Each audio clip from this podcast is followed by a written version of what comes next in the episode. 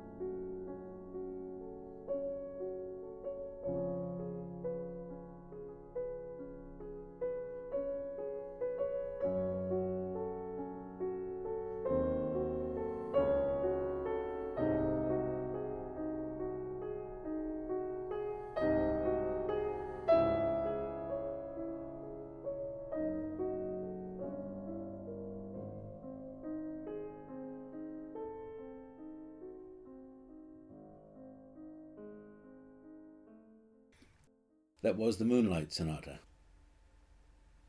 Beethoven was born in Bonn in Germany in 1770. He had a dreadful childhood, lacking all love and affection. His father was a drunk, his mother a complete misery, never known to laugh. However, we should be grateful that Beethoven's father taught him the violin, the viola, the horn, and the harpsichord. He grew up to be an angry, slovenly, irritable, arrogant, selfish man with a filthy temper. He fell out with everyone. His love life was disastrous. He kept falling in love with beautiful aristocratic ladies. He proposed to over a dozen of them, and they all turned him down. They knew he would be impossible to live with. As a result, he never married. And on top of this, in his late 20s, he started to become deaf, and by the time he was 40, he was completely deaf. What a terrible blow for a composer. Now let's listen to some of Beethoven's music. He's best known, I think, for his symphonies. He composed 9 of them. 1 and 2 were fairly insubstantial. He found his voice with the 3rd symphony. This symphony has been called the greatest single step in the evolution of classical music.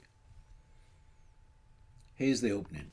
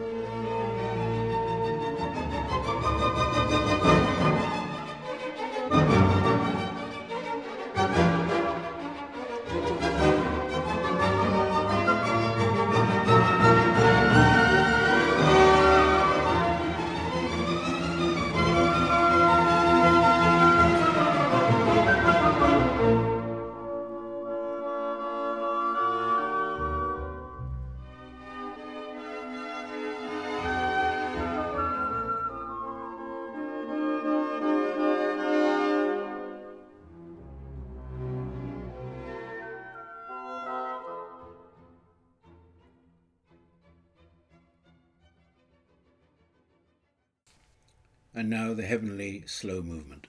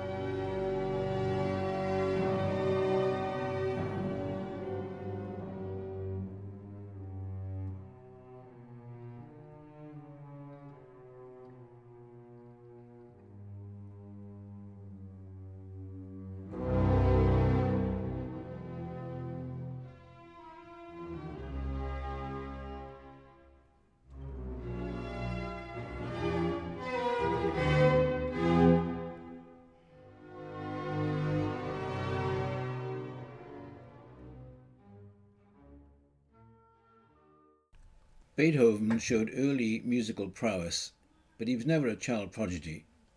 When he was 17, he was sent to Vienna to improve his musical abilities, and that's where he stayed most of his life and where he composed most of his music. When he first came to Vienna, he was given lessons by both Mozart and Haydn, but wasn't terribly impressed by either. His mother and father both died young, and Beethoven had to look after his family, his two brothers. He was a successful businessman and made money from his music, the first composer really to make a living out of his music, rather than relying on the patronage of the aristocracy and royalty. His Fifth Symphony is probably the most played symphony of all, certainly the best known. The opening motif of this symphony became a powerful symbol for the Allied forces in the Second World War. The motif corresponded in Morse code to the letter V for victory, made famous by Winston Churchill.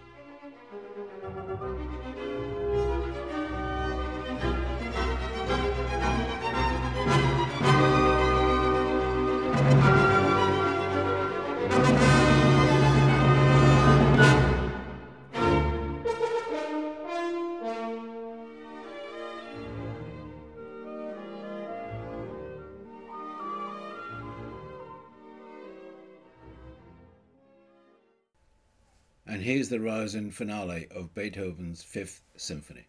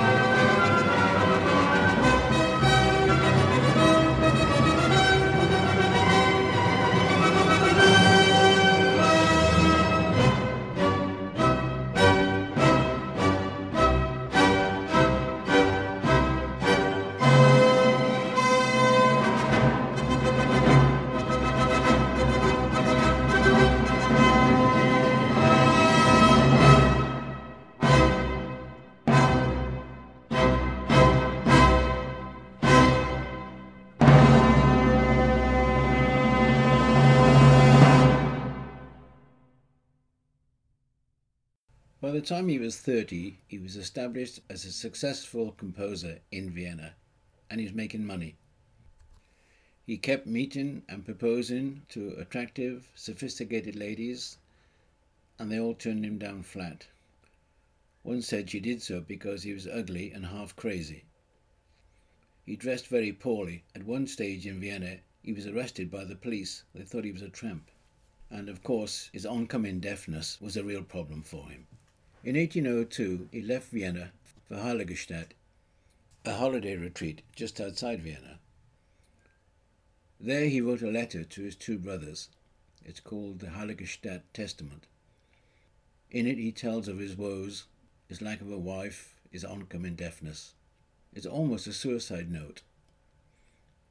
But on completion of the letter, Beethoven took a long hard look at himself and decided to carry on, because of course he had his music. And it's fortunate for us that he did so, because he then went on to compose his greatest music. His 7th symphony is generally regarded as the best symphony ever written. Here's the dramatic opening movement.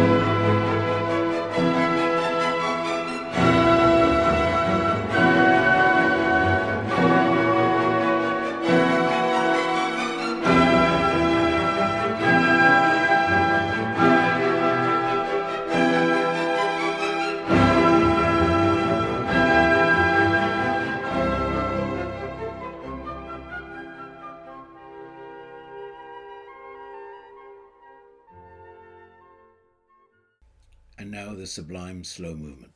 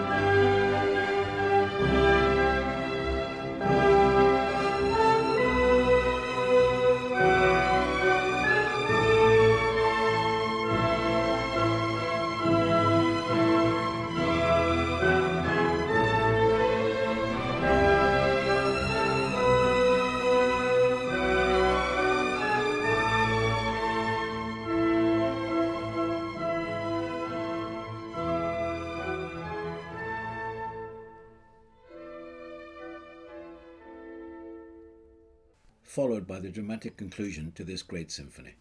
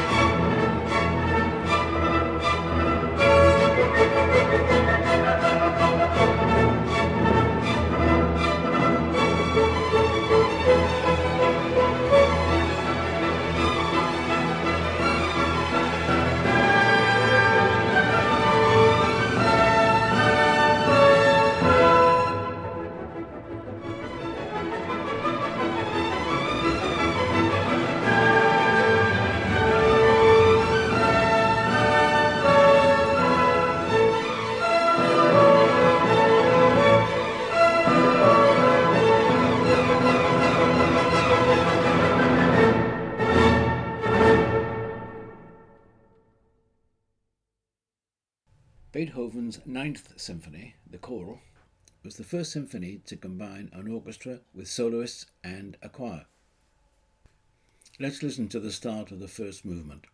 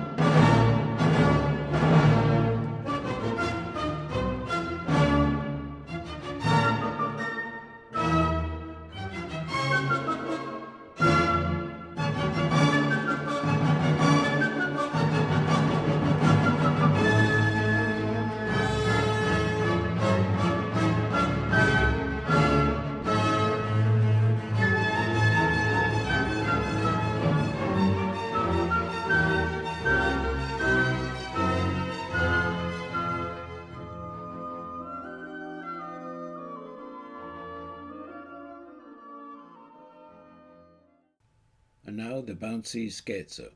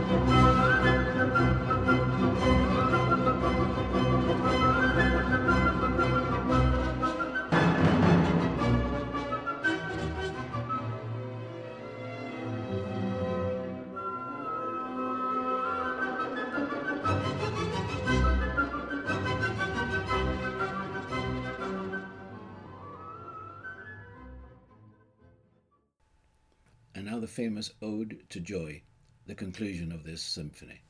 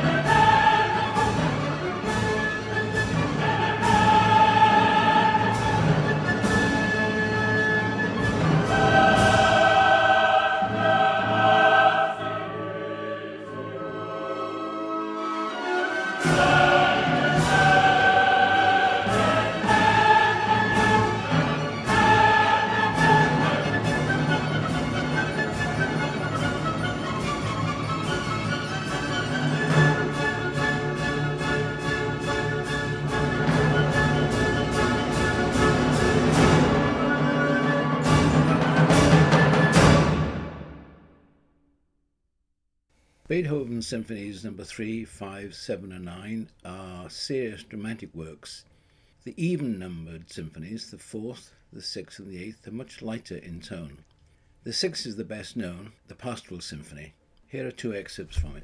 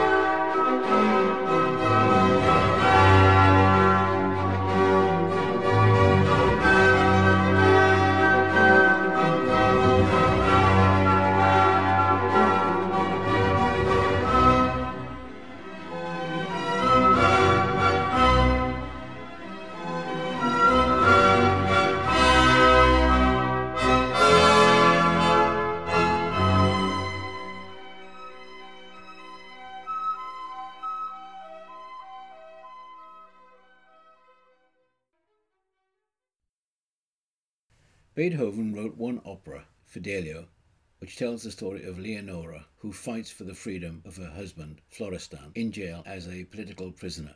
Here's an early part of the opera where Leonora talks of her aim to free her husband.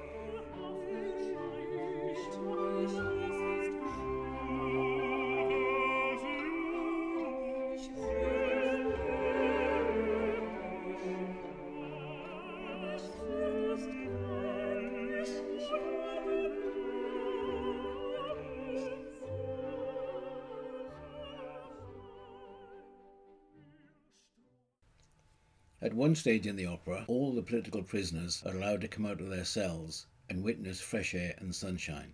Here's their famous chorus.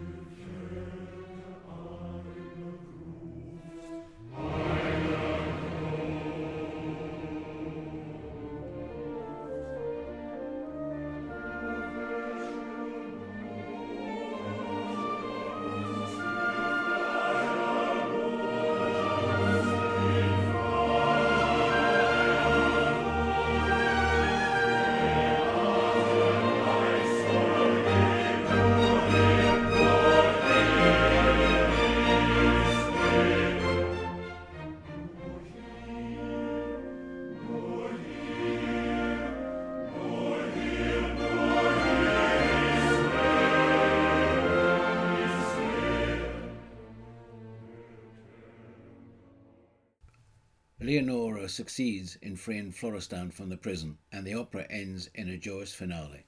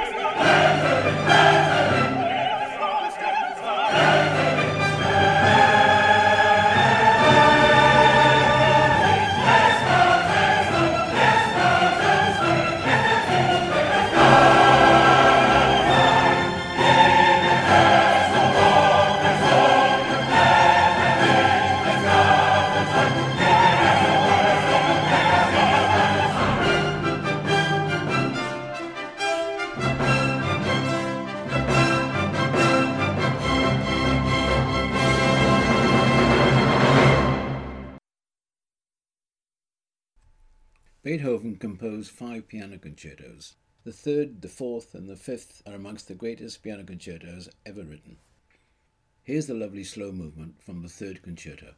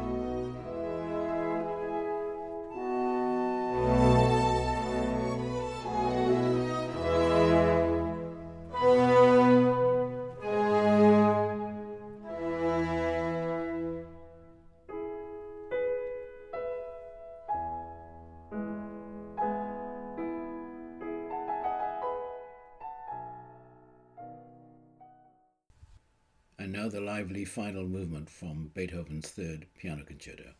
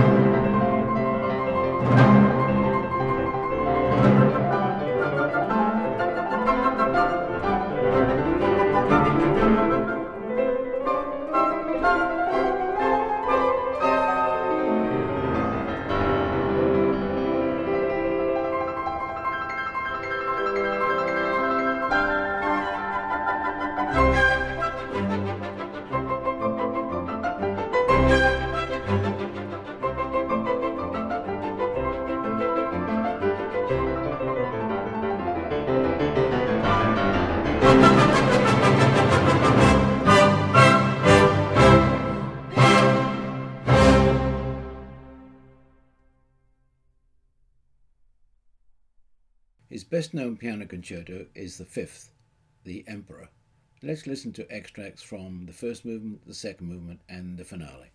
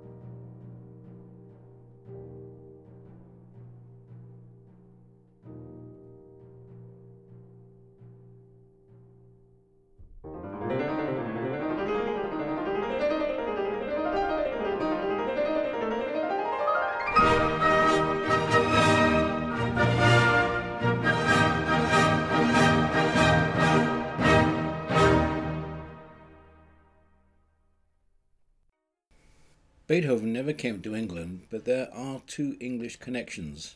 The Royal Philharmonic Society commissioned Beethoven's Ninth Symphony, and in those days there was a famous London firm called Broadwood who'd made pianos. They gave Beethoven one of their pianos, and he used it to compose most of his work. Beethoven's Missa Solemnis is one of the greatest religious choral pieces ever written.